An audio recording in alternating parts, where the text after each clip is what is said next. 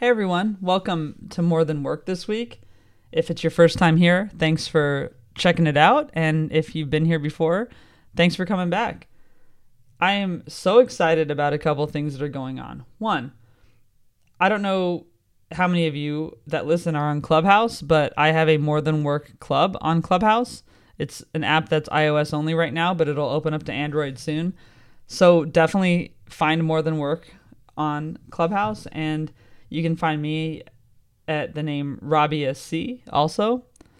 But uh, it's a lot of fun, and I'm starting to do like live recordings there, and I'm starting to do Q and A's there. So I have a few coming up. But if you want to kind of be behind the scenes and listen to the recording happen live on Clubhouse, you can start doing that. I have a schedule for the rooms there, and I should put the schedule on my website soon. Um, also, if you happen to be in the UK and listening, I'm going to be starting to do some shows for the upcoming Brighton and Camden Fringe festivals. So you can definitely find that on my website, rabiasaid.com. And if you're not, but you want to see some of my comedy, because in addition to the podcast and work, I do comedy. As you've probably heard me mention on the show, it's kind of like being vegan. I always bring it up in a conversation. Um, I'm not vegan, but I'm a comic, and that's what I mean. But a lot of times vegans bring up being vegan, if you know that joke. Uh, or people who don't eat gluten bring that up, which I do bring that up quite a bit. so, um, anyway, I'll be doing some previews of my show on Zoom as well. So, just kind of, if you want to keep track of any of that stuff, you can sign up for my newsletter on my website or you can just find recordings. But let's talk about this week's guest. And that's the other thing I'm really excited about. Her name is Lucia Nunez, and she was on the Biden inaugural committee and she worked on the Biden campaign and she's a political operative and really just such an enthusiastic person and so spirited about what she does. But I actually attended a class she did during National Day of Service, like during that weekend leading up to Martin Luther King Jr. Day, that the Biden inaugural committee put on about equity. And it was part of their diversity and inclusion efforts. And I really learned a lot and I took away a lot from that that will kind of stick with me as I continue to pursue service and serving others. But what was really cool, besides the fact that the curriculum was wonderful and so insightful, is that Lucia created that curriculum in conjunction with other people, I'm sure, on the committee and delivered it along with some other people. And I followed her on Twitter afterwards and ended up DMing her and just asked her if she would do the podcast. And she said yes. I couldn't believe it because I'm really trying to get a variety of guests on here. And it it just to me it was fantastic to get someone that is so young and enthusiastic about what they're doing and really knows their purpose and also for me is like stands for causes that I stand for this is going to be in big contrast to an interview I have coming up that was really difficult for me, where it was actually uh, with someone who I have very divergent views from, and I, to that end, want to warn people because this isn't a political podcast. This is really a podcast about people finding their purpose and finding meaning outside of their work, and also finding meaningful work. And for Lucia, that happens to be working as a political operative for the Democratic Party. Now, it is possible that someone listening may be offended by just even discussing Democratic politics. If you are, and if you don't want to listen, I completely understand, and I encourage you to find other episodes and to come back because the intention of this podcast is not to be political, but the guest happens to be involved in politics. And I just want to let people know that up front so just to show respect for listeners who, you know, may not agree with some of what's said. And I just want you to know that this is an episode that I'm very, very excited about, but I also respect that it might not excite everybody. For those of you who are ready, you're going to hear an ad, and this might be one of the last ads you hear because I am going to switch hosts, and then we'll start the podcast. And if I did switch hosts by the time you hear this, then you won't hear the ad. So I probably didn't need to mention that. But anyway, here we go. Thank you.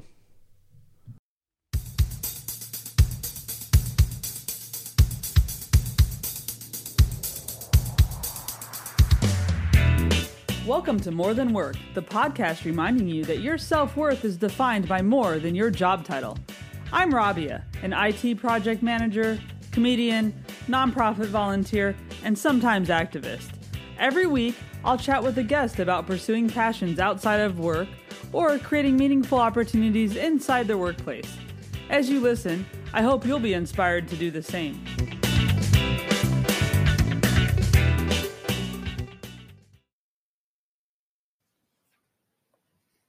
All right, everyone. Well, I am really, really excited because I actually attended a training that my next guest did on the National Day of Service this year, which was also Martin Luther King Day.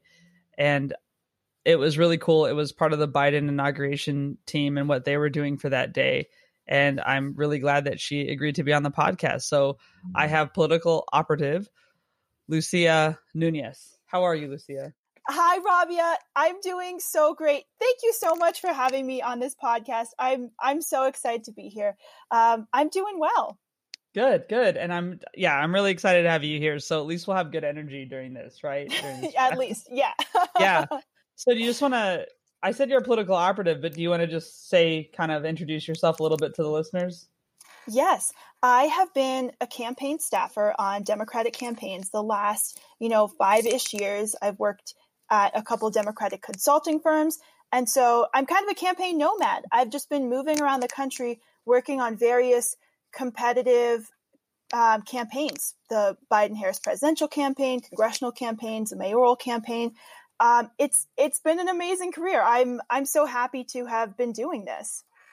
Oh, that's awesome! Yeah, and I'm a sp- person who's like volunteered a lot, but not not ever actually officially worked on a campaign. So God bless you. yeah, we love volunteers. That's good. Um, so like, what led you into the world of politics, and like, is that something you always wanted to do? You know, when you were in school and everything. I didn't necessarily expect to be doing this when I was in like middle school and high school.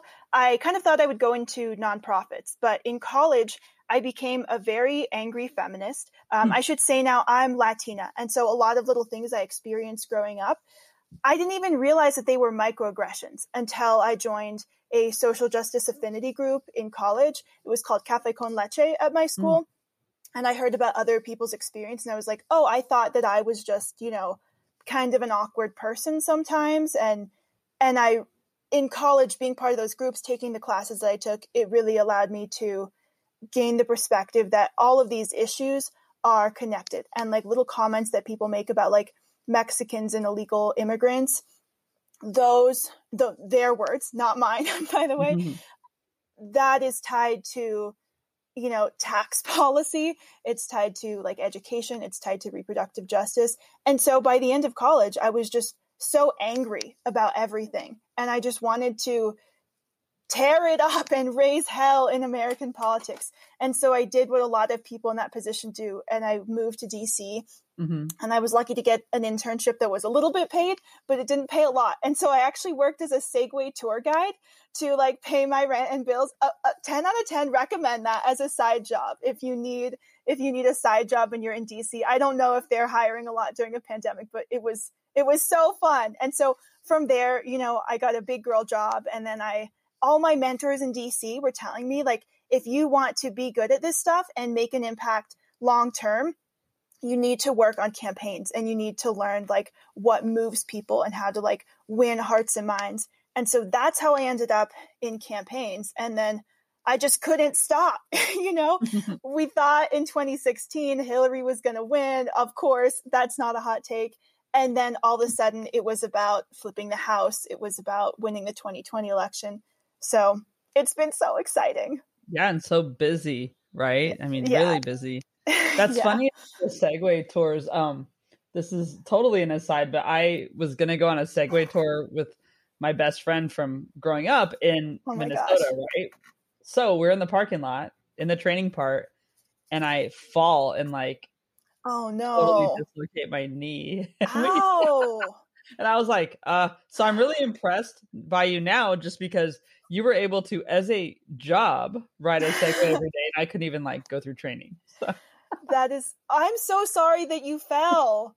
That's that crazy. is, uh, when I interviewed for the job, I was very afraid of falling.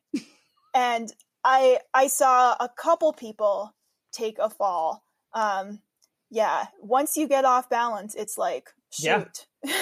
yep. yeah. So I guess it was better in the parking Ow. lot, but um, oh, that's a cool job, and yeah, I, I don't know the whole DC touring thing. That's awesome. Where were you from at that before? I mean, you went in California, right? Or well, okay, so I my we moved around a lot like mm-hmm. growing mm-hmm. up because of like my dad was in the military and then like my parents' jobs.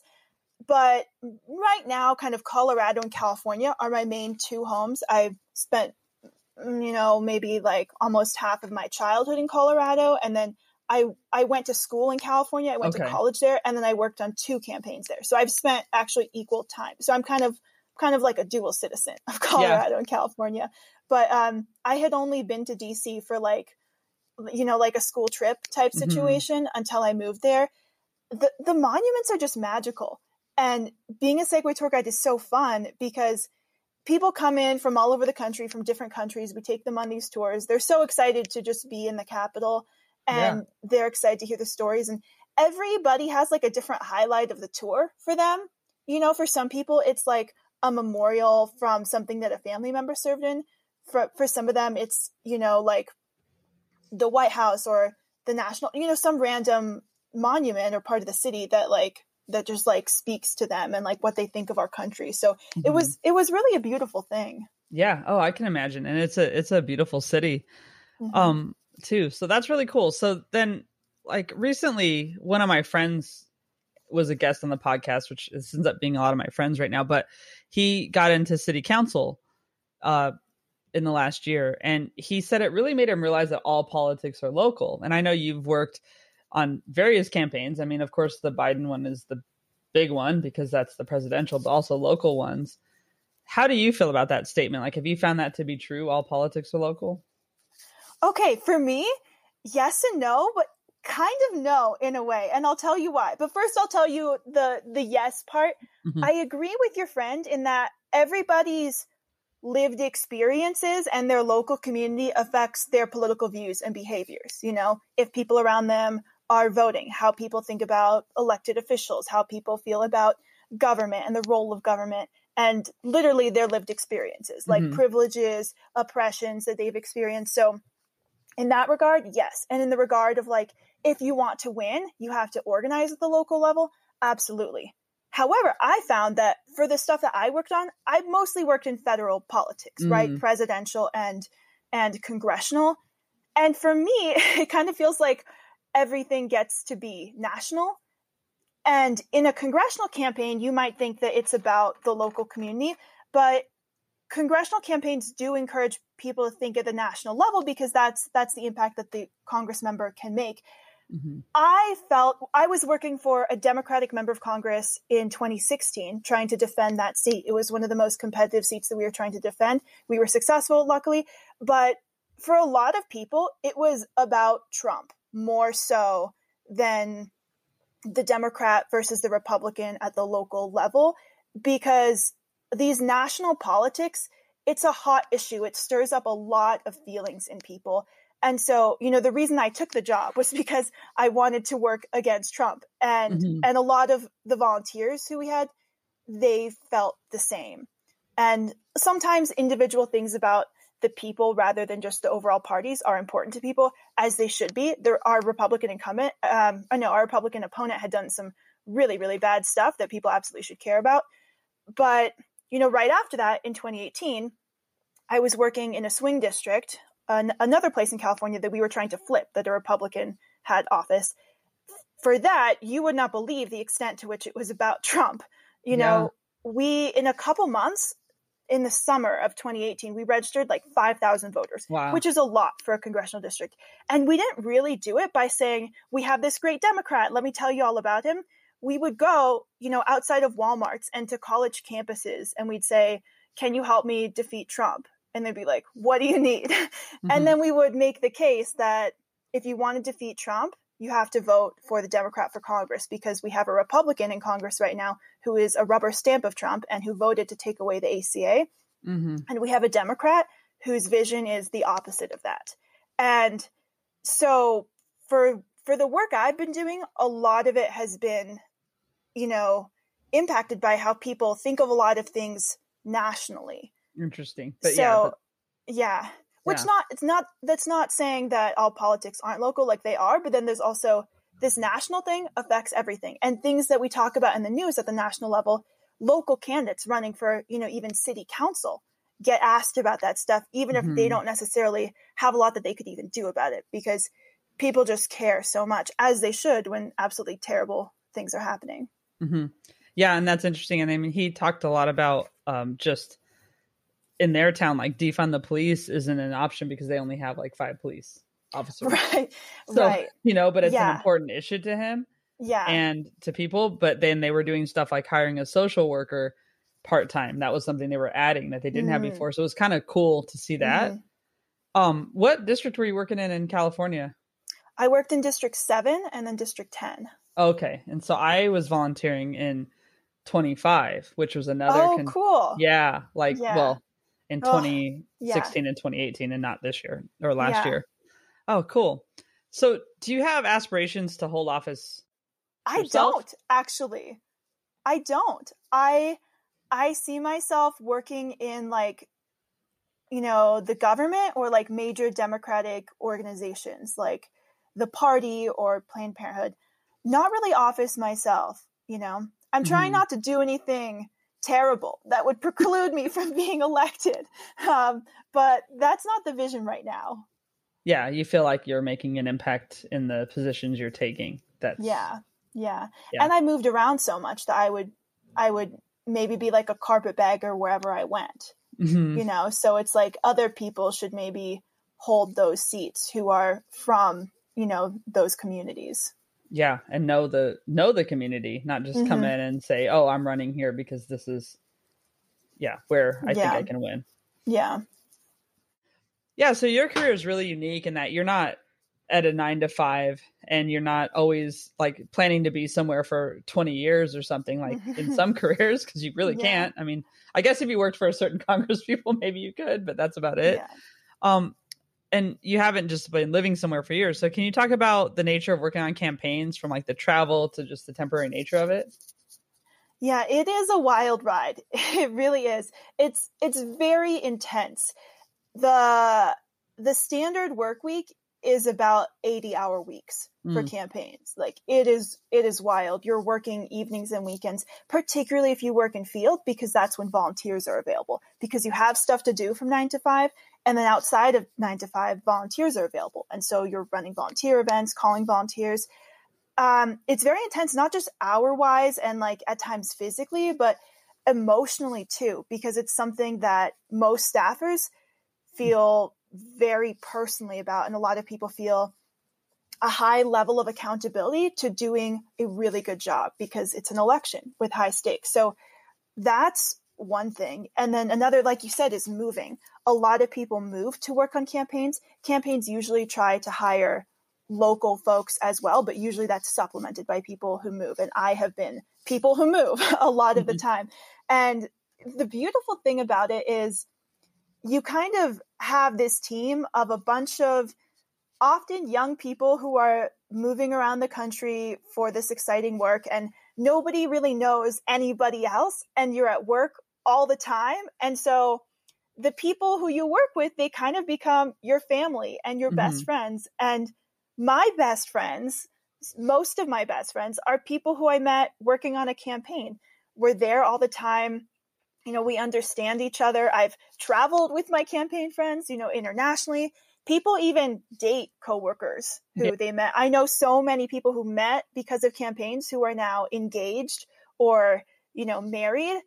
And so the the shared experience really is magnified by the intensity of the situation. So that's a really a fun part about it. Um, another thing about it, you know, the work ends when the election ends, and so you're Mhm. always job searching. I'm job searching right now, and I don't know if some of your listeners might be job searching, but I some of some of the wisdom that I've found for myself for anybody job searching is that you have to have like other things going on in your life Mm-hmm. and so for me i've been like tr- trying to like i've just been upping the amount of like new recipes that i'm trying out and new workouts that i'm trying out and catching up with friends. Like you have to have other things going on to survive it mentally. And it can be a little bit of a roller coaster, the job search itself, because you know, one day you look in the mirror and you're like, wow, I'm so amazing. I'm going to get all the jobs. I'm going to be a superstar. You wake up another day and you're like, oh my God, nobody's going to hire me. What have I Yeah. done? what am I doing? And so it really, it really is like, it's a, it's an emotional, it's an emotional roller coaster.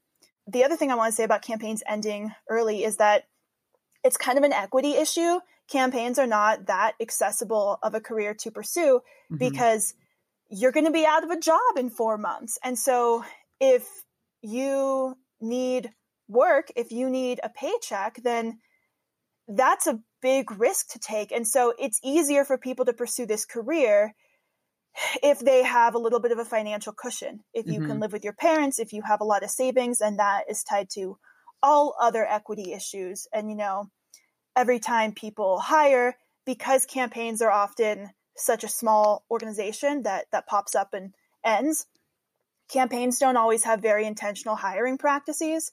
And so, you know, one of the biases that can happen is because of implicit bias, a lot of us tend to hire people who are like us. I say us as people. Uh, this is something that campaigns are definitely working on, some more than others, but campaigns do have a bad reputation that that is true in some cases for sometimes having kind of a broy culture. And I have Ah, yeah.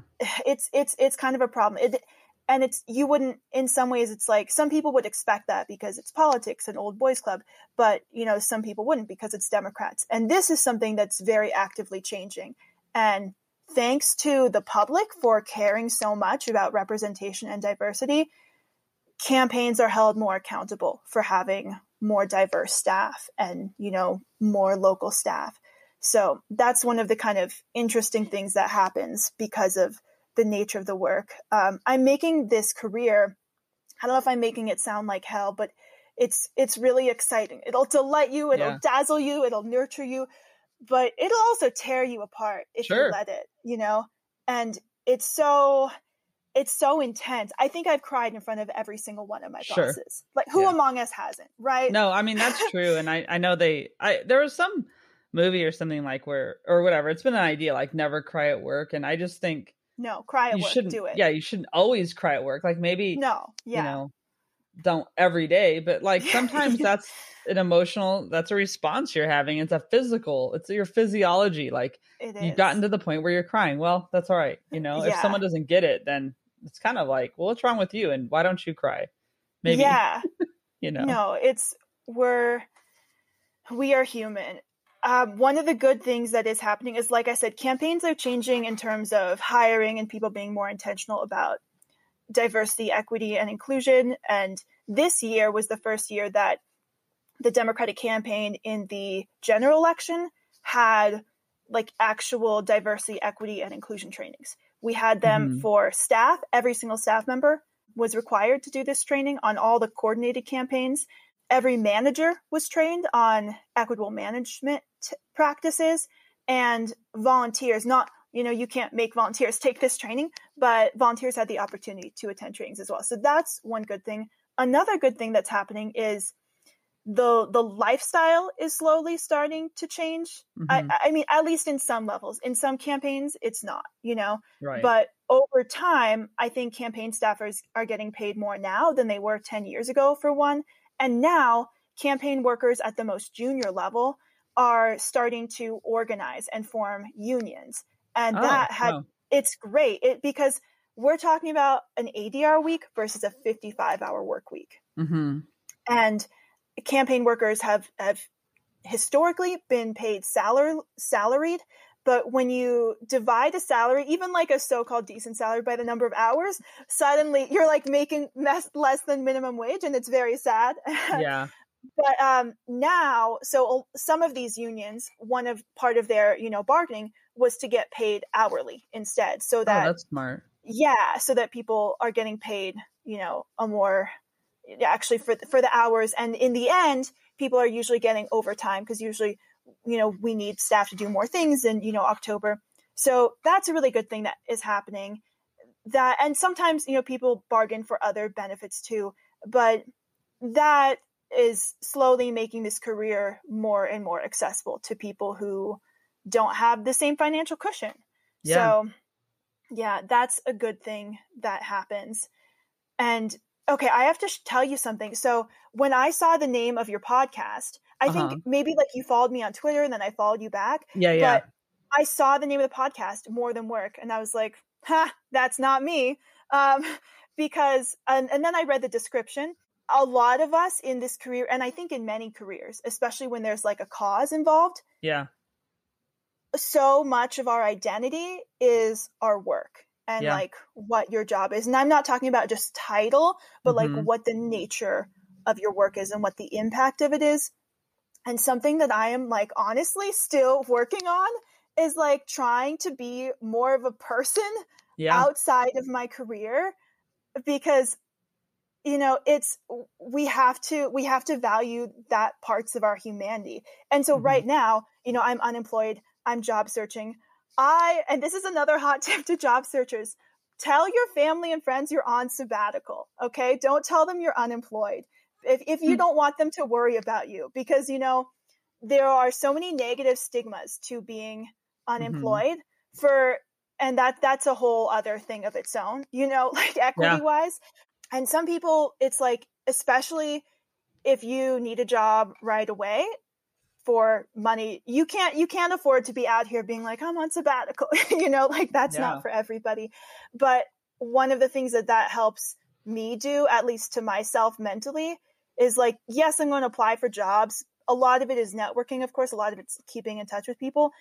But I try to use my sabbatical time intentionally. I try to like lean into like every single day off that I have. I try to like savor every like morning smoothie that I drink slowly mm-hmm, hmm. and every like long session I have cuddling with my dogs. You cannot like pause the rest of your life because you're working for a good cause. Like you're still a human and you still yeah. have to like invest in that part of yourself. So honestly, it's something that I'm still working on. I'm not even going to lie to you.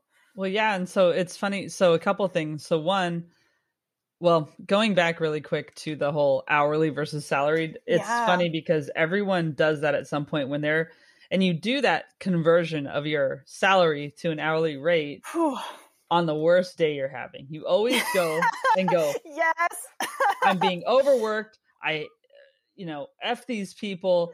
They're only paying me this much this. an hour. Right. Yeah. And I remember exactly when I did that. I was working in a call center.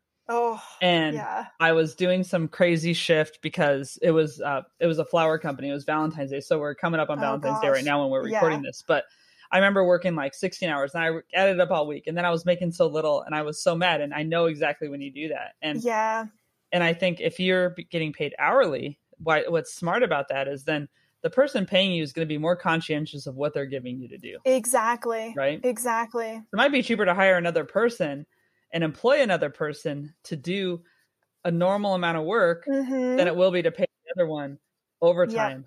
Yeah. yeah. yeah so exactly. That's smart. Exactly. As far as the podcast, yeah, it's it's more than work. And so there's and I've been exactly like that where I've done nothing but work. And I think what intrigued me about talking to you was that you are doing work that reflects your values. Mm-hmm. But you're right. Even when you're doing even that, still, even still, right? Yeah. And yeah, and it's a tricky thing to learn. And as far as the job search, I remember going through that. Um, I've been employed most of the time. Mm-hmm. Most of my since I was like 15 and a half, I think was when you could start working. Mm-hmm. I've had probably six months total in that time, and I'm 41 that I didn't work. So I've mm-hmm. been really lucky. But mm-hmm.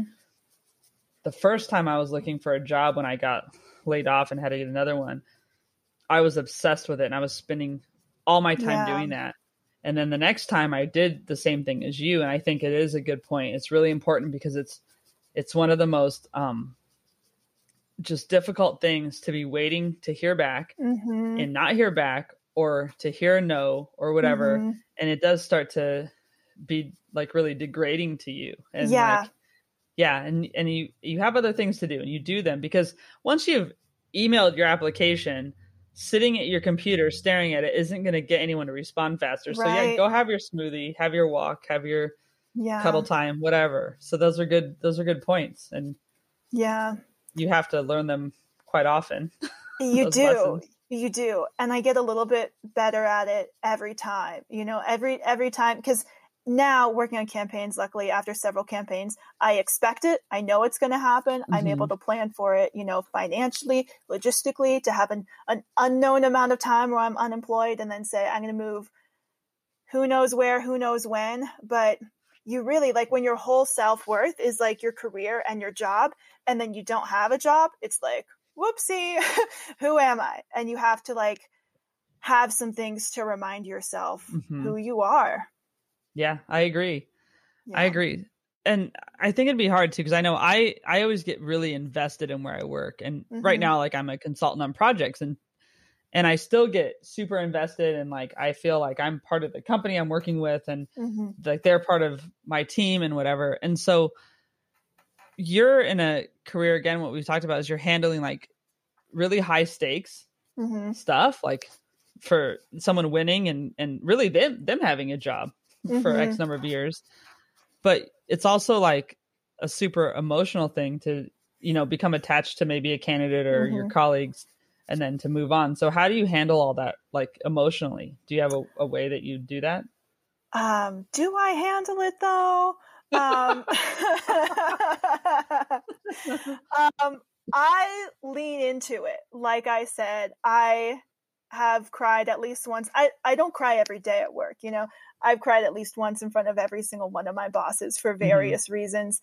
I embrace it and I try to be there for others. And the communal aspect of campaigns is so important, not just with fellow staff, but with volunteers. And like everybody is there because we care.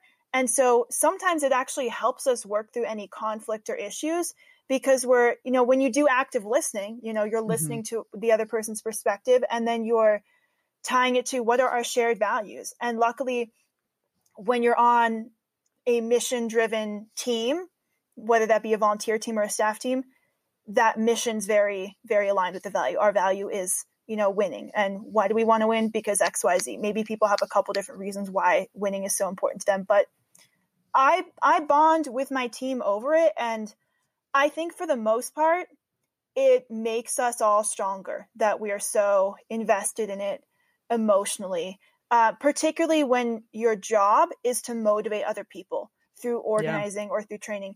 I show up fully motivated and I don't hide it. And honestly, sometimes I even cry a little bit when I'm like public speaking. I don't know if mm-hmm. I cried in the training that you came to. Not like not like sobbing, but you know, at least at least a little bit. And I always hope people don't think it's fake. Like I promise I don't plan it. I'm like a little bit embarrassed every time it happens.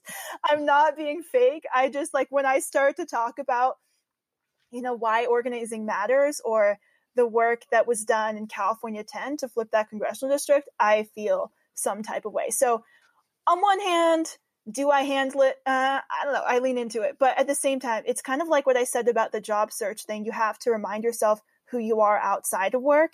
Sometimes, even if you have a big day, you have to like do something to find balance. So for me, friends are big. I have a lot of like long distance friendships because mm-hmm. of the nature of moving around so much.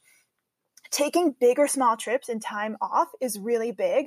When I was working in Nevada for some of the time, I was based in Reno, which is an oh. hour away from Lake Tahoe, of all places. And so sometimes, especially early on in the campaign, we would have a day off a week, which for campaigns, right. I was like, oh my God, this is the most free time I've ever had. This is, this is wild. Um, I would do like solo hiking in Lake Tahoe, or I would meet mm-hmm. a friend there, or I would, you know, I drove to San Francisco for a friend's going away party. That was five hours because luckily I, I had just barely enough time to do it. So that having the change of scenery is big. Of course, friends and changes of scenery are so much harder during the pandemic. You know, you can't really safely do those things. So uh, in the pandemic, it's been more about like taking care of my body. I have really let that slide in the past, you know, to mm-hmm. be like, mm-hmm. okay, I have time to exercise and eat healthy later. Right now, I just have time for this.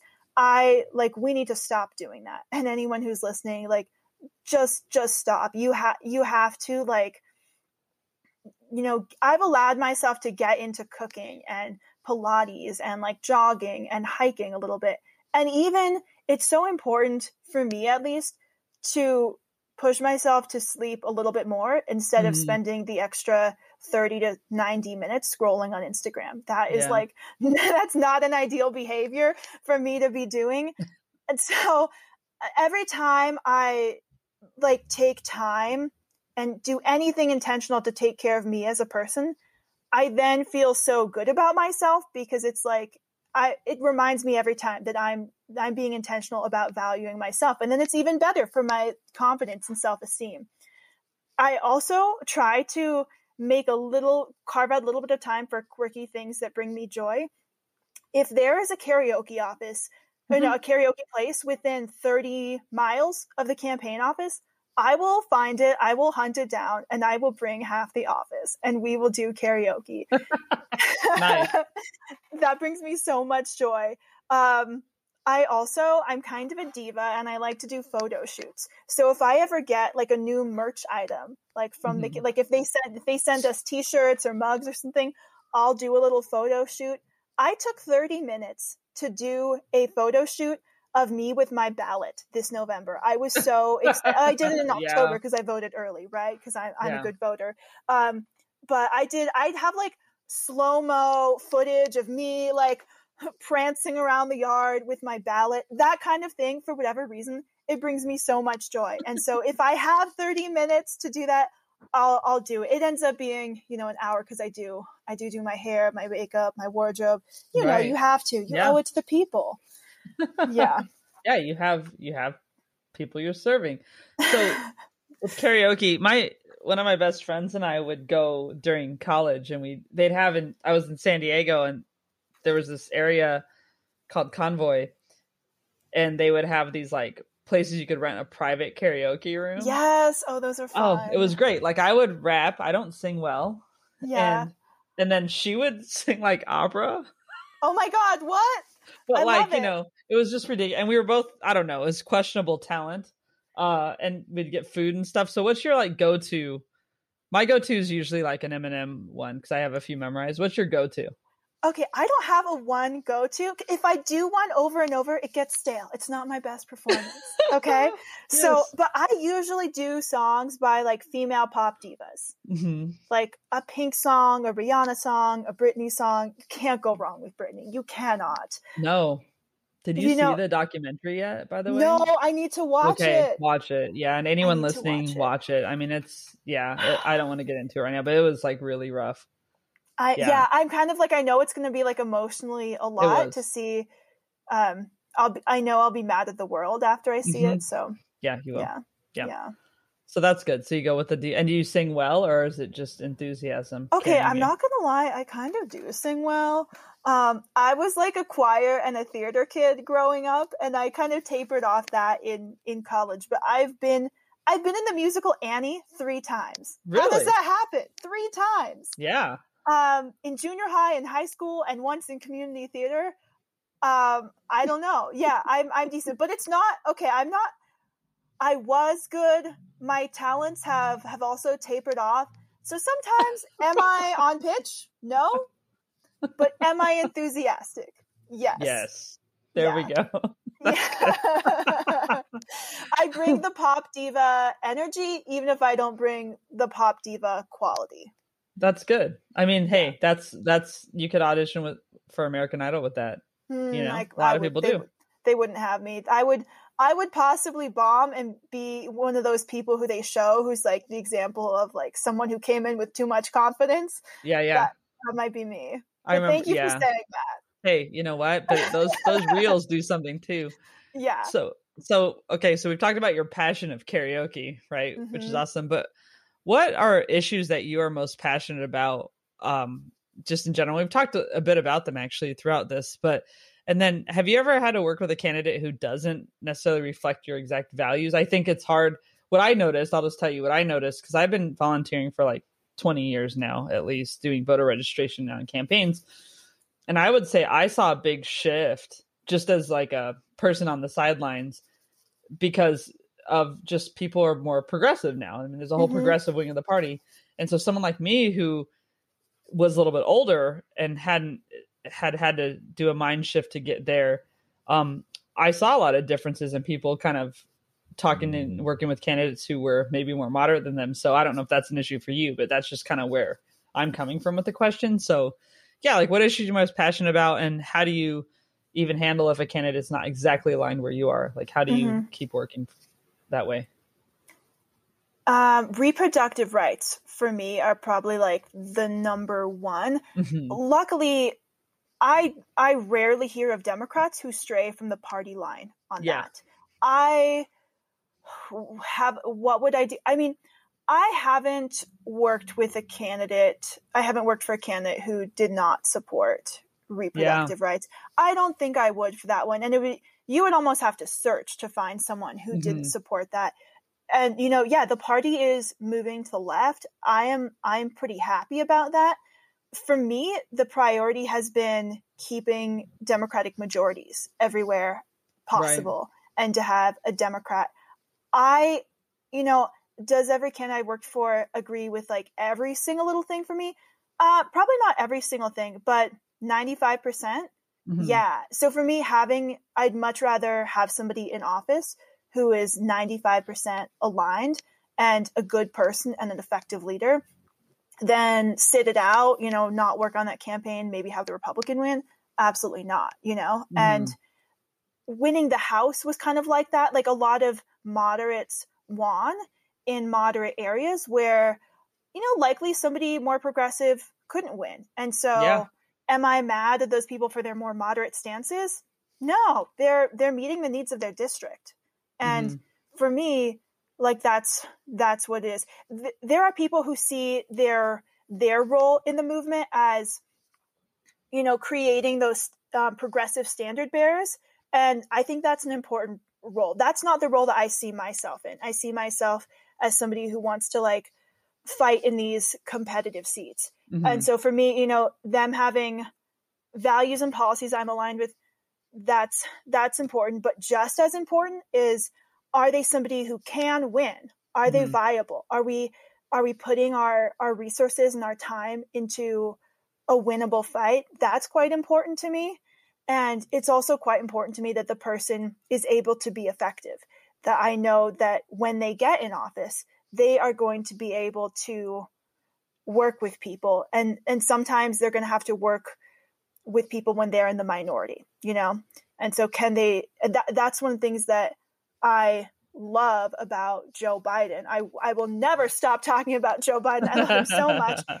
He has really proven that he is able to work with people. He's able to work with democrats. He's able to work with republicans and he's able to get stuff done. And, you know, I personally have benefited from the ACA mm-hmm. being law of the land. Mm-hmm. And had he not been the one going through the halls of Congress, having hard conversations with people, I don't know if the ACA would have passed. I don't know what kind of ACA would have looked like. So those are all things that's really important to me. And one of the good things about working on campaigns is you you generally sign up for that candidate in particular or even mm-hmm. if you're working for the party it's like you know who the candidate is. And so i've never been like i've never had a candidate like thrust upon me and it's like you have to work for this person. It's like i i was able to choose you know so that's, that's great. that's been great. Yeah. Yeah that's really cool. And yeah i mean the it's true like a lot of the basic issues you're not going to find really conflict Overall. Yeah, you're not really going to find a Democrat who wants us to have less health care, less education, right. more racism. Yeah. You're not, you're not, you know, you're, um, and that's the nice thing about, you know, okay, the party system's not ideal, of course, in a lot mm-hmm. of ways. That's, that's not a hot take, but there is something to be said for like, there's a party line that people don't usually stray super far from mm-hmm. on a mm-hmm. lot of issues. And, yeah just having the Democratic majority, we can see how much of a difference that made in 2018, even when mm-hmm. that was, you know, the only thing that we had on the national level. And of course, oh my gosh, it's amazing that Joe Biden right now has Congress and effectively the Senate too. Mm-hmm. So that majority is is so so so so so important. And again, the 95% thing is huge. I I would never expect a candidate to to be exactly who I want them to be. Right. And and that's life. But, you know, what can we do to make our government a little bit better? Yeah.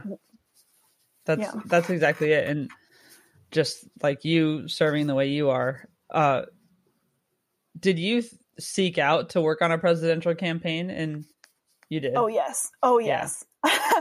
I I mean, I actually thought about trying to work on the presidential campaign in 2016. I'm I'm really happy where I ended up. I met some of my best friends on the Ami Bera campaign, but you know, right after that, I was like, what are we all doing in 4 years? where do you need me? And so I I kind of planned my career with that in mind, knowing that mm, I wanted to cool. eventually work on the eventual Democratic candidates um, general election campaign. And um, yeah, even right after 2018, everybody I talked to, I was like, I want to be on the presidential. What do you know? I want to be the presidential. What do you know? Some people in politics, I feel like kind of feel like they happened upon their career. Mm-hmm. For me, parts of it have been very intentional. I have been plotting and vying to work on the presidential campaign for for years and then I feel I feel so blessed that it it worked out for me. That's awesome. That's great. Mm-hmm. So, like I mentioned, uh, I at the beginning I became aware of you specifically at the National Day of Service um, event, the Equity and Service Training, and so this past year, meaning well, 2020 really, um, there was a huge cultural shift on the issues of diversity and inclusion, and that encompasses like race and sex and sexuality, which your training covered. I it was I'll tell you because as someone who, and I've talked about a lot, quite a bit on this podcast, but I'm someone who. The, service is a huge part of my life, even though I have a career in IT, whatever, right? And I do comedy. So those have nothing to do with service, but it's huge. And I had never been in a training like that where it was really talking about issues like even you know don't come in and just think you're saving people and stuff like that mm-hmm. like that's a thing with yeah. nonprofits too people yeah. think they're gonna do that but it's really serving others not and it's yourself a little bit but because you feel good about it so can you just talk about your work around service and you work with a lot of volunteers mm-hmm. right which you know we already mentioned that too but then also like maybe specifically those issues around diversity and inclusion and equity. Mm-hmm. And even if you can define those for people, that'd be great. Mm-hmm. Yeah. Well, one thing I want to say up top is I am not really an expert in this area. Right. You know, there are people whose whole career is mm-hmm. DEI work, DEI standing for diversity, equity, and inclusion. So that's, you know, I don't want to, you know, right. plump myself up. Um, but I I mean I do have of course lived experience in the area. I'm a woman, I'm a person of color, I'm a Latina and and like I said a lot of I got to explore that a lot in college because of the social justice affinity group that I was a part of and I was exposed to a lot of language and thought ideas. I took classes having to do with this. I I read articles, I I talked to friends about it a lot in college and when I actually started working in politics, I I didn't talk as much about that stuff at work. Mm-hmm. you know? Um, yeah. it, it informed why i was there and why a lot of us were there but we didn't explicitly discuss it at work a lot. And it kind of came back to the forefront of things we actually talk about in work meetings after the murder of george floyd. Yeah. Of course all over the country it did and we had meetings on the biden campaign. It was still uh, the general election had not started yet at that time really it was still mostly the smaller primary staff we had staff meetings where it was kind of an open floor for staffers to share how they felt about what was happening, just to kind of process and unpack in community. And then there were also spaces provided for people to give feedback to the campaign, mm. which I was pretty impressed that those spaces were created. And um, I felt very strongly about it. And I kind of felt like I was on the more senior side among field staffers.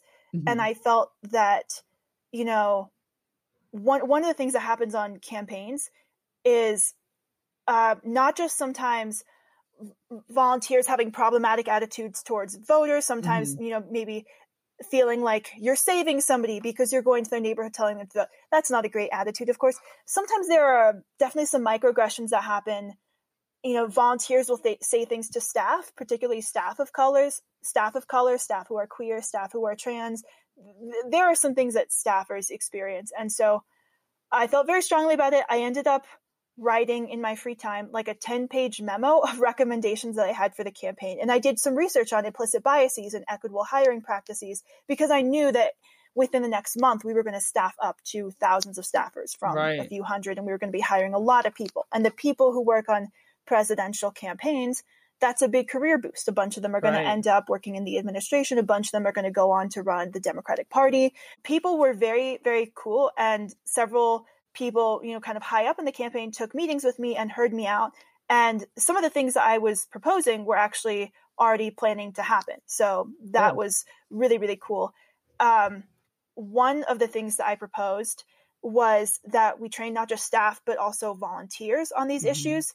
My thought process being that there are a lot of very well intentioned people who want to like do right by these issues but don't necessarily know where to start and my thought process was that as the democratic campaign we our voice was given a lot of weight whether or not it should on this issue our people placed some amount of like trust in us and were willing to listen to our voice and had the exposure to it so i was like this is something that we can do. That is, you know, we do all these trainings.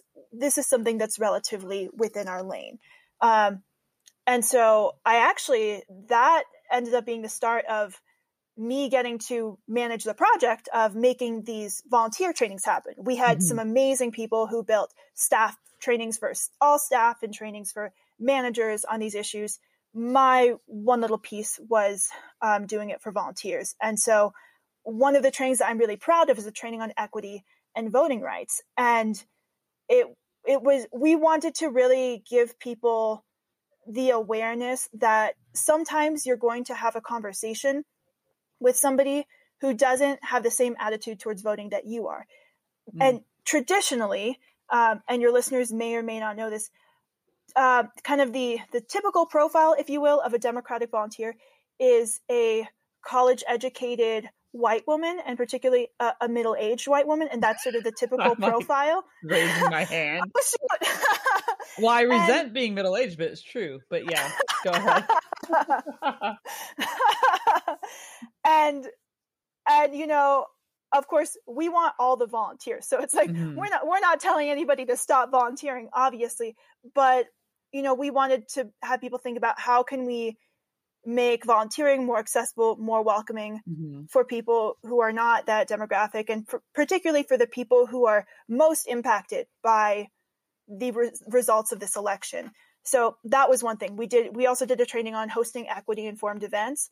Mm. Um, but our training on equity and voting rights, it focused on the idea that, you know, sometimes folks do come in with this attitude of, you know, oh God, this person didn't want to vote. They're, they're just stupid. They don't understand or they don't care, you know? Mm-hmm or they don't get it and and that's a problematic attitude to think that you know more about somebody because it's very informed by your lived experience mm-hmm. and if if if someone has been experiencing so many types of systemic structural oppression stacked on top of each other if the government has not historically done right by them or people like them it's not, you know, we shouldn't be out here being surprised, shocked, clutching our pearls that somebody's not excited to vote. Yeah. And so that was a training where we did talk about, you know, active listening and and meeting people where they are and being authentic and when you're talking to somebody being aware about your own relationship with privilege and oppression.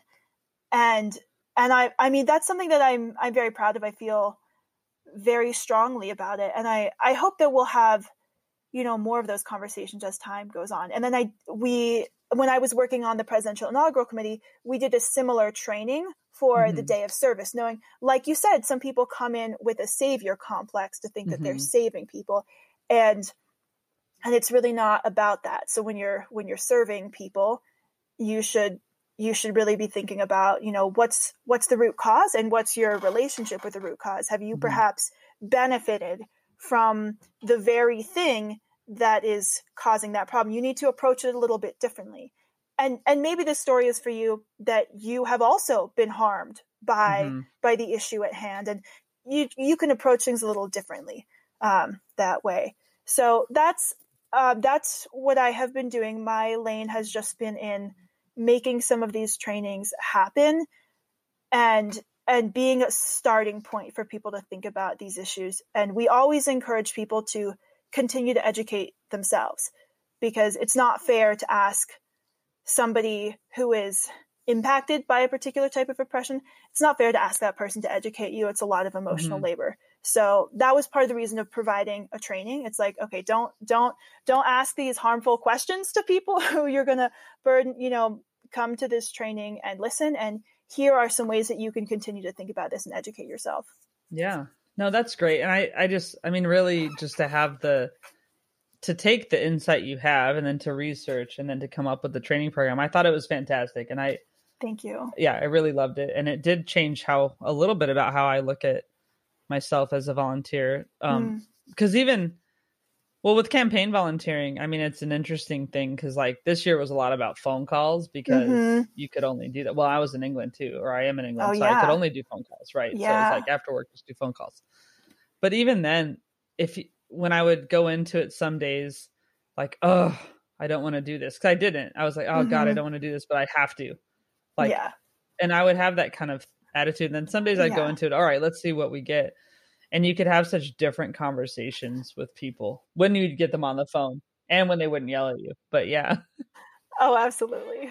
But yeah, you're right about volunteers actually just thinking about that. And one thing I had trouble with, and I don't know, I'll be interested in what you think. I mean, is like I tried to get friends and family to volunteer, and it's really hard because I'm motivated a certain way and I've always done it. Did you, I don't know, do you find like, it's hard even for you, even though you're working in it. Do you ever try to get friends and family to do stuff and they don't want to do it? And how do you feel about it? Because I was getting a bit resentful, to be honest, during the campaign. Like, you know, absolutely, it is. It is. It is so hard.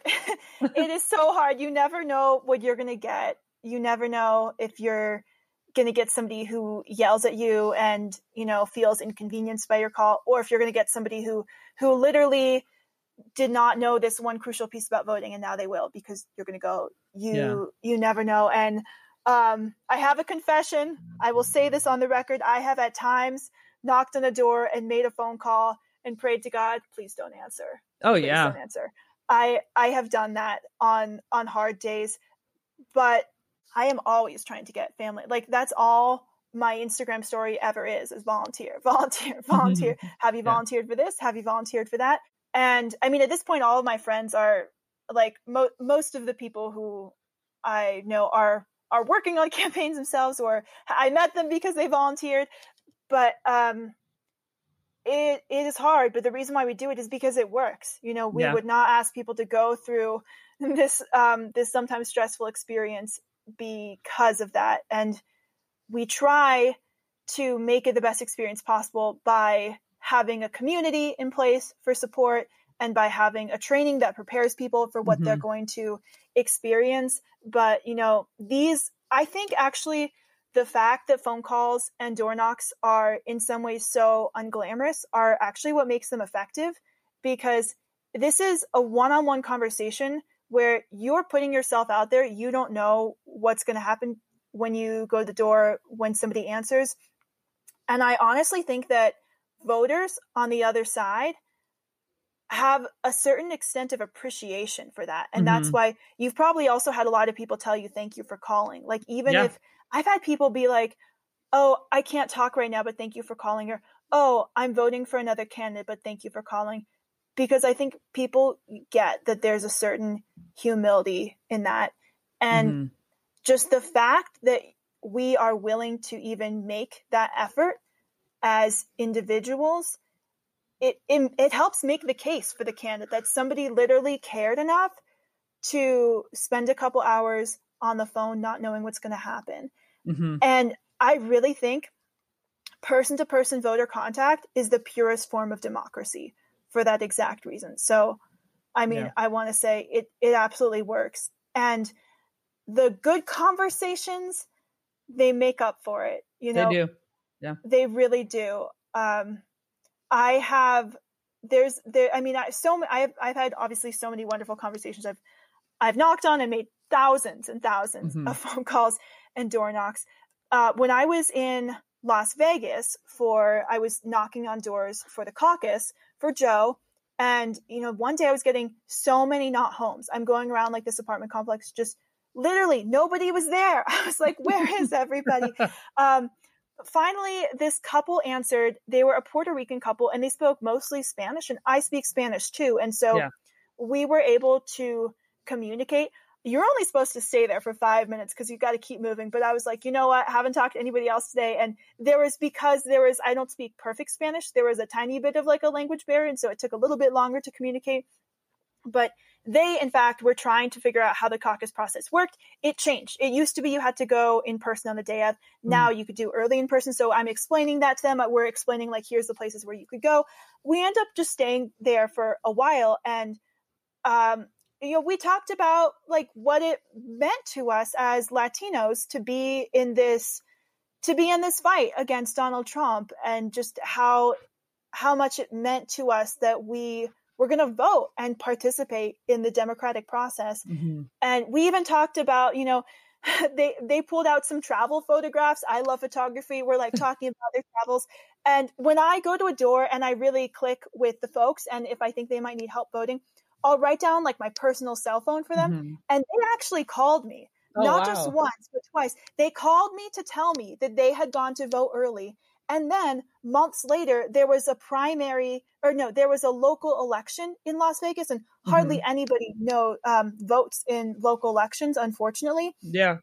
they called me to see how they could vote in that, and so we talked about the voting by mail process and where they could drop it off and how they could mail it in and by when, and that's extremely gratifying to connect with somebody that way and to know that you know that you were helpful Yeah. it's, it's extremely gratifying Yeah, no, that's that's really cool. I when I was calling for Georgia, I was calling for Reverend Warnock, and I ended up talking to this guy for like 15 minutes, which I'm just gonna say now because no one's gonna find out, but or find me. But yeah, he was just super cool. We were just talking. I mean, it was great, you know. So I know it's just it's it's such a cool thing and to get to do, and then you're you know you're working with volunteers a lot. So Mhm. on the Biden campaign, what was your role, like your actual role? My my role changed from day one to day 500 and something. I was actually working on the campaign for a long long long time. I st- i worked in field and training. And so in nevada i was a deputy organizing director. So i was in charge of kind of like half the state for field and my role was to you know help help run the field team and make Mhm. sure that people had what they needed make sure that we we got all our folks hired and then towards the end of the Nevada caucus, I moved down to Vegas and I was effectively the out of state director. And so I had a small team, and our job was to bring in volunteers from outside of Nevada to come volunteer in the final days. And then after Nevada, I was sent to Texas and then Florida to be part of the organizing teams there. Wow. Um, and that was so fun. That was that. What a whirlwind, man! What a whirlwind week. The week from from the Nevada caucus to Super Tuesday, the Jim Clyburn endorsement, winning South Carolina, Mhm. getting a bunch of Democratic um, endorsements. I will never forget that week of my life and the people I was with in Texas for it. Um, that was magical. You know, unfortunately, a couple days before the Florida primary, COVID really ramped up, and so everyone got sent home. And they, I really appreciated how they, the campaign really, really cared about our safety. Mhm. You know, I, I was like, I don't know what's going to happen. I don't know what this means for my job, my safety. They set it up so that we did everything remotely. We did a bunch of remote organizing, and so for the first, you know, for like March through, you know, June before the general really started in high gear, we Mhm. were doing remote organizing and we were we were organized into pods. So I was part of the Southeast pod, which included states like Texas and Florida and Georgia and um, I think North Carolina. And so we were doing remote organizing there as well as in other states that were not swing states. Mhm. And our main goal was to introduce ourselves to volunteers and to to get people started organizing, to get people started, you know, recruiting volunteers and, you know, building up our list, building up our movement. So Yeah. that was cool. We did a lot of like creative events and that was a time where we weren't super focused on doing a ton of phone calls so we could really lean into investing in relationships with people and with volunteer leaders so that was that was a cool time and then in the general election i was on the training team i was a deputy Okay. national training director and that was remote too, actually. And so our job was to build, you know, build all the training materials for all the staff in the states and volunteers in the states. And my one specific piece of that was working with the distributed organizing team. They did all the organizing for non-battleground states. And so it was structured Oh. really differently. You know, we would we would usually have staff on the ground or virtually on the ground in the battleground states, but it doesn't scale to do that. There are there are so many volunteers in mm-hmm. California and New York and we have volunteers in in more red states too, you know, Mhm. Oklahoma, Wyoming. There are there are people there who want to volunteer. And so our our job was to make it as easy as possible for those folks to volunteer. And so my my role within that was to build training content and work with that team to build and amend that training content, slides, training videos, guides, written guides, how to use this tool, how to use that tool. Um, that was what I was doing. It was amazing. I feel so passionately about training. We have to invest in our people. You know, if somebody is interested in helping the campaign, we should give them every tool that we can so that they feel prepared and supported in doing that. So it was amazing. It was great. That's cool. It's funny. In my job, I do training. Like, Oh, really? yeah, like we build a soft, we build a system like in this one software, and then we have Mhm. to train the people to use it. And I've done that in a couple jobs, and it is a really cool thing because you learn a Mhm. lot about how to communicate You in a specific way, enable people to do something. It's fun. Yeah, mean- and you think about like how adults learn and what makes Mhm. them motivated to learn and and whatnot. Yeah. Yeah. No, that's Yeah. really cool. Um, what was the week? I just, I'll tell you, I there's been a couple times now where I've had these emotional, just completely like, I don't know, just either sobbed or just felt completely drained. And Mhm. one of them was inauguration week. I'll tell you, just because it was stressful, worrying Yeah. about him. Yeah. Honestly, for like Yeah. a couple weeks, worried about this man, Mhm. and then after he's in, and then you're just like, oh wow, this is over yeah. you know but then there was also and this man i mean the president of the united states that i'm, I'm Yeah. referring to him respectfully as this man now that's great um but then also like that week when we were waiting for the results and we had all told ourselves like people who were really aware had Mhm. told ourselves and i told my mom a million times like we're not going to know we just need to be calm but then it was such a rough like several days how did you Yeah. having been so intimately involved in it for so long just how was it for you i'm just curious like Oh man, it was it was a very it was a very draining week. Yeah Um, election night. I don't know if you remember election night. Of course, you, everyone remembers.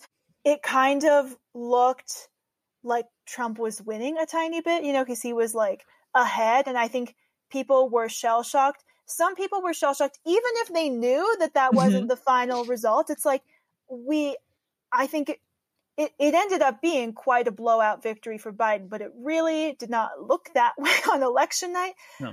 I remember going to bed being like kind of confused and stunned. I remember trying physically getting into bed and feeling like my body was moving through sand. That's how Mhm. like weird emotionally I felt. Luckily, the next morning, the campaign was really good. I thought about messaging like, hey, we honestly have like so many more votes still to come in. And, you know, looking at the data and looking at the trends, we, it actually looks like we're going to win and win by a significant margin. And so I was, you know, luckily I'm surrounded by so many campaign staffers who are, we're saying that to each other. We're posting it online and we're like, what, look, we did everything we could. Um, but Mhm. the one thing that actually we did do is we did something called ballot curing in the days after. So, yeah right. Okay. Yeah. Did you volunteer for that? i did for georgia but yeah go ahead because a lot of people probably don't know what it is Yeah. So if you're not familiar with ballot curing, it's when somebody doesn't sign their ballot or when somebody's signature doesn't match a signature on file, they have to just submit a little affidavit form Mhm. saying, yes, that was me. I voted. That's a legit vote. And so people don't always know that that's even a thing that they would have to do, of course. Mhm. And so you just you call you call folks and you say, "Hey, there they may have been an issue with your ballot. Can you can you turn in this form?" Or sometimes you actually even go to their house. And so luckily we were busy with that. So I had something to do Yeah. every day, and so I just put all my energy into that. And Mhm. um, watched a lot of CNN that week, but um, we love CNN. Yeah, I mean, luckily I had something to to throw myself yeah. in. Uh, I will never forget. I don't think any of us will ever forget the Saturday that it was called for Joe.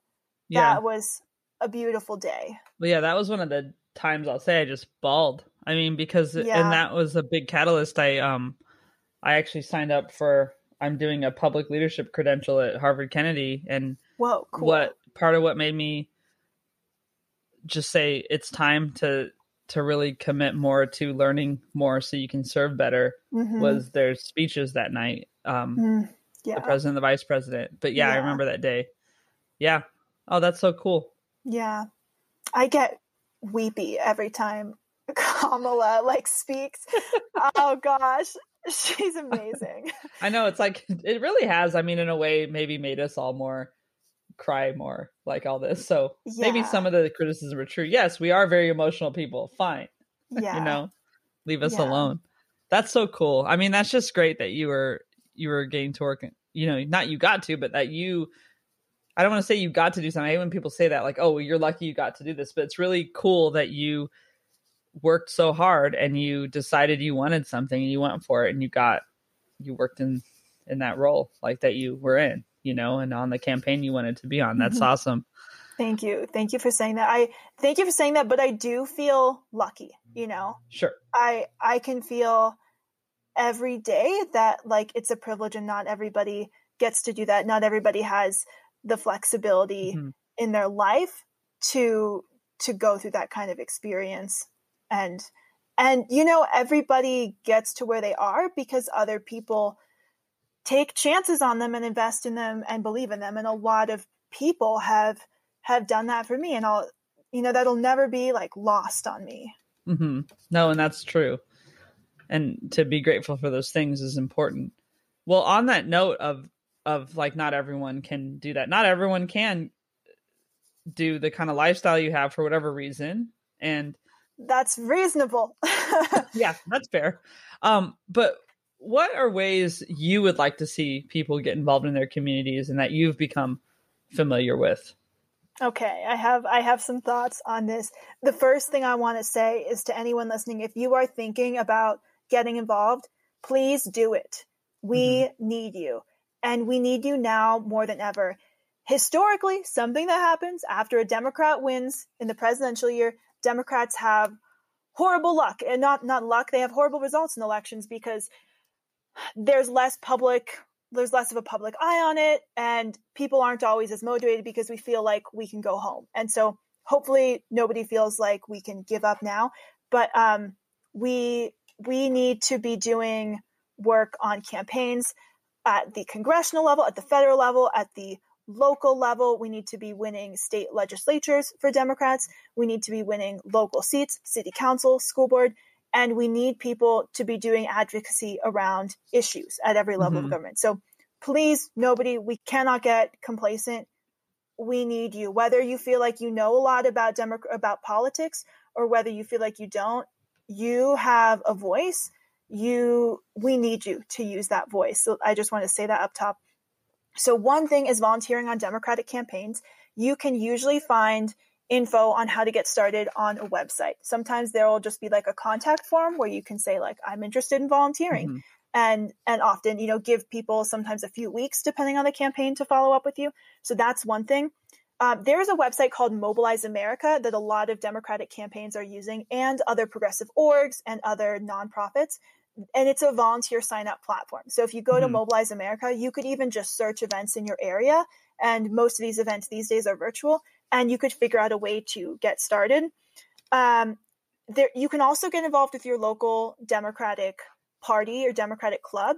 Local Democratic parties at the county level usually have a website where they list all the Democratic clubs, and you can find the meeting information there that's a really good way to actually get to meet people who are running for local office. A lot of Democrats running for local office make the rounds of the Democratic clubs. And so you could meet mm-hmm. somebody that way and somebody who sparks your interest, you could volunteer for them.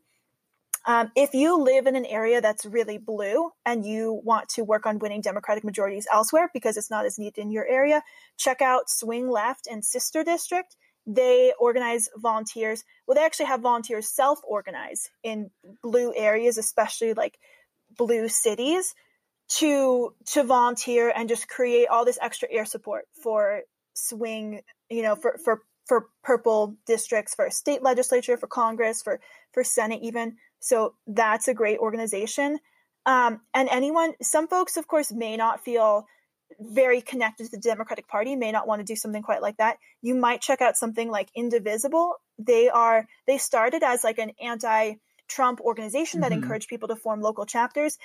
They you know in the 2018 cycle at least they were pretty active doing you know direct actions and holding people accountable for their votes. So if that's something that interests you a lot of those organizations have have you know sometimes gone in different directions at the local level but that's a really good thing to check out.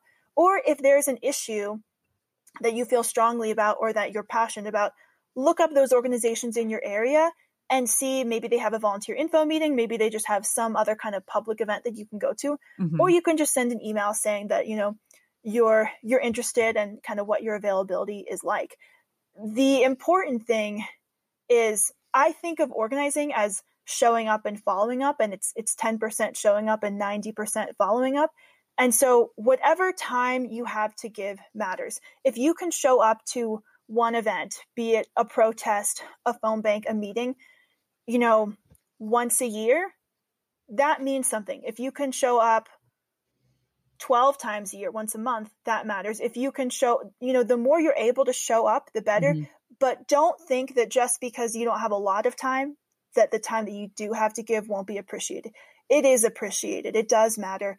Um, I think of these things in terms of the ladder of engagement. You know, people may start out with more more easy levels of engagement posting on social media, um, being a voter, you step it up another level. Maybe you're attending a rally, attending a protest, you mm-hmm. step it up another level. Maybe you're volunteering, you know, to phone bank for an organization, you step it up more.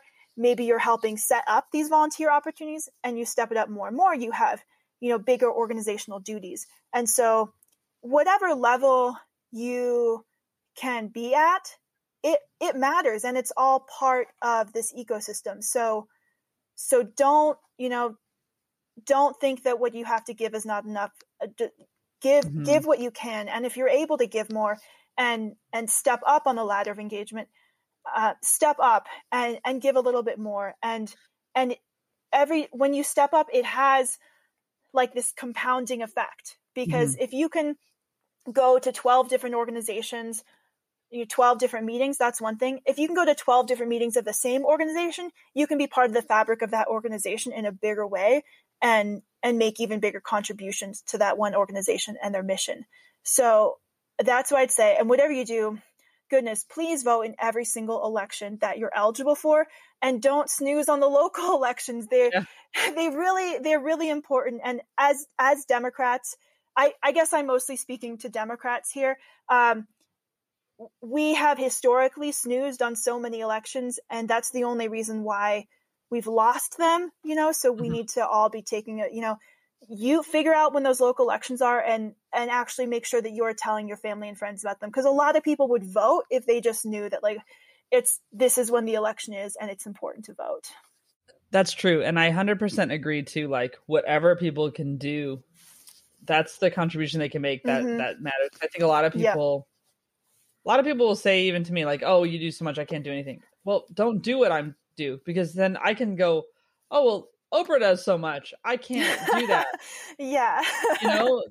Well, yeah. yeah you know what? But that's fine that's what she she can do that mm-hmm. so let her i can't i'm not buying anyone a car. Yeah right but i'll make right. some phone calls whatever and i just feel like yeah people kind of diminish their own value sometimes mm-hmm and then use that as an excuse not to do anything. It's like, mm-hmm. come on, mm-hmm. guys. You know? yeah, yeah, yeah, exactly. And I always hear, you know, it, the nonprofit space in particular, I think often uses the phrase time, talent, treasure. Mm-hmm. You know, mm-hmm. like sometimes you can give all those, sometimes one of them. Maybe some folks listening can't give much time or talent, but they can give treasure. Giving money matters. You know, that's how people like me get hired to do work. Mm-hmm. That's how organizations like keep their lights on. And, you know, some people have a special skill that they can put to use. Um, sometimes your special skill can't be put to use with a particular organization. That's fine. You know, if you can give time and are willing to do the what might feel like grunt work, like that work matters. People aren't asking you to do that, you know, just for for a you know meaningless sacrifice. It's because it it helps. It matters. Yeah. Uh, so really, whatever you can give, it will be will be well received. Yeah, I agree. So, um, I have this set, set of questions, the fun five that I like to ask. But before that, uh, do you have any like we've talked a lot? I think we've given a lot of advice, and you have. But is there any like mantra or advice that you want to share, just as a last? Yes, one? Most problems can be solved with a good spreadsheet or by having a hard conversation. That's my advice. Try and think of a problem that can't be solved by one or both of those things. I dare you. No, I'm sure there are some problems. Yeah, but that's good. No, and I won't. I won't try to think of one now. But I like the spreadsheet thing. Yeah, people know about my Google Sheets. They're, oh, okay. okay. You submitted a Google form to me, right? I did. I, I was. I was like, this is organized. I like this. cool. um. All right. So the the fun five. So what's the oldest T-shirt you have and still wear? I have a Wicked T-shirt that I got from when I was 13. It's a long sleeve T-shirt. It's a black T-shirt. It is heavy in my quarantine rotation. Yeah, I, I wear it a lot. I love it. I told I told you I was a musical theater person. Yes, still am at heart. Did you see that? Did you see Dear Evan Hansen? I haven't. I've heard it's really good though. It's great, and so you can listen to the soundtrack online. But um, they're making a movie of it, so I just can't wait. So I was like, gonna nerd out with you on that. Okay, cool. That's yeah, cool. Yeah, that's great. All right, that's cool. Cool. I love it. Wicked. It's been said, and I think we've all experienced this. That it's been like Groundhog's Day for about a year now, because mm-hmm. ever since the pandemic started. So in the movie, Bill Murray listens to "I Got You, Babe" as his not really listens to it, but it's his alarm clock song that wakes him up. What would your alarm clock song be if every day was Groundhog's Day? Okay, so it's funny because I kind of I like almost have a an alarm clock song and it's Work Bitch by Britney Spears. Can I curse on this podcast? Yeah, okay. Checkbox if you do, so you're fine. Okay. Um I that song, if I ever am having a hard time getting out of bed in the morning, I listen to the, that song and by the end of it, my feet are on the ground. I'm out of bed. I, it's magical. It's magical. So that, that I don't, it's not literally my alarm, but I play it many a morning. So much, in fact, that my Spotify rap wrapped had it as like one of my top five most played.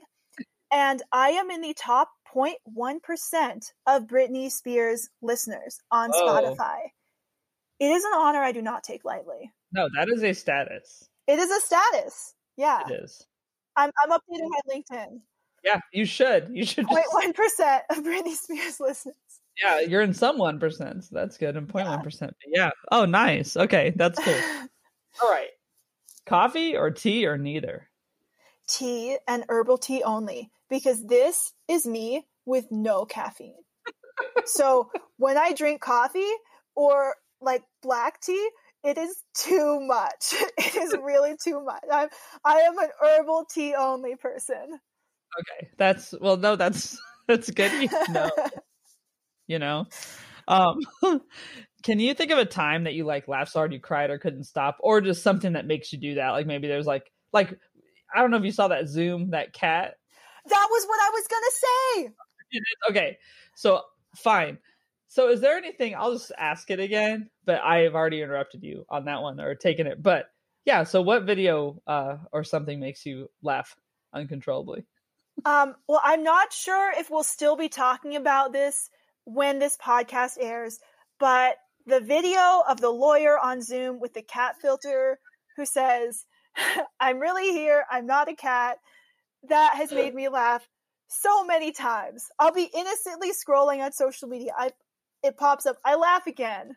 It's it's wholesome fun. It's what we needed as a country, honestly. It really is. I yeah, it, I just even now it's just this he was so sad. Like, so well, I think it's funny because it was so like earnest, yeah. you know? Yeah, the eyes and the eyes just oh, the looking eyes down. In the beginning where he's like, what? And the, with the cat eyes, oh, it's so funny. Well, what cracked me up because I watched it so many times, I was analyzing every piece of it. You know the dude in the top right? Uh-huh. Like, did you watch him yet? Have you paid attention to him? Not close attention. Okay. So you have to, and anyone listening, just you'll have to do this later. So, because I told my mom and someone else, and basically, he looks like he's asleep almost, you know, because he's kind of looking at his phone or something. And just right when the guy goes, "What? He, whatever. I'm I'm here live. I'm not a cat." oh my god. Oh my god. Then the guy just does this smirk. That's private. now it cracks me up. It's like la- it's like layers, right? Oh my gosh. So even though I did ruin your answer, I'm I'll leave that in, but then we have your real answer, your answer too. But yeah, it's great. I mean, that was the best video. My boss actually It sent it. It Like, what a cool good. boss! That to is a good boss. Yeah. Good boss, just know what the people want. Great you know? workplace culture. Yeah, it is. So then we were like, analyzing. uh, um, all right, and the last one. Who inspires you right now? Jen O'Malley Dillon, Biden's campaign manager. Um, we would have these weekly staff calls where we would get on Zoom once the pandemic started, and she would give us a campaign update and give us a lot of insight and be.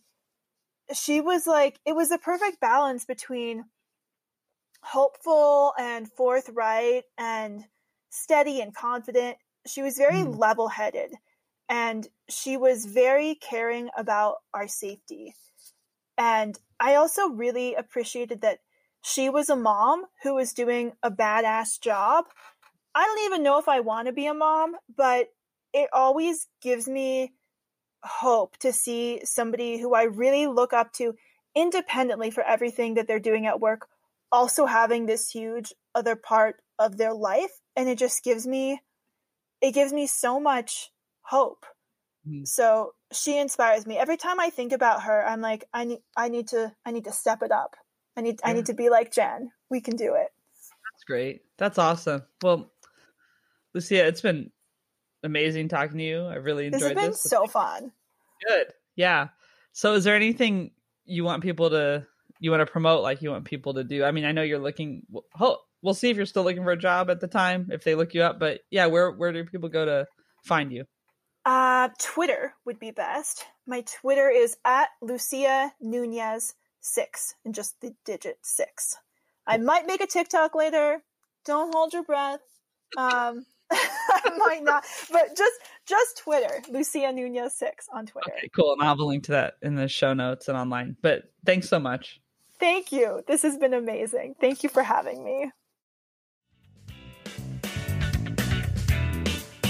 Thanks for joining me this week. You can find out more about our guest in the show notes. The music you're probably moving to by now is by Joe Maffia. Find him on Spotify. That's Joe, M A F F I A. And Rob Metke is responsible for our visual design. You can find him online by searching for Rob, M E T K E. Thanks, Rob. Let us know who you'd like to hear from or about your own experiences defining yourself outside of work at More Than Work Pod on Facebook, Instagram, or Twitter. Give us a follow. Or visit our website at rabiasaid.com. Subscribe on Spotify, Apple, or wherever you get your podcasts. Thanks for listening to More Than Work. We'll be back next week with another guest. In the meantime, while being kind to others, don't forget to be kind to yourself.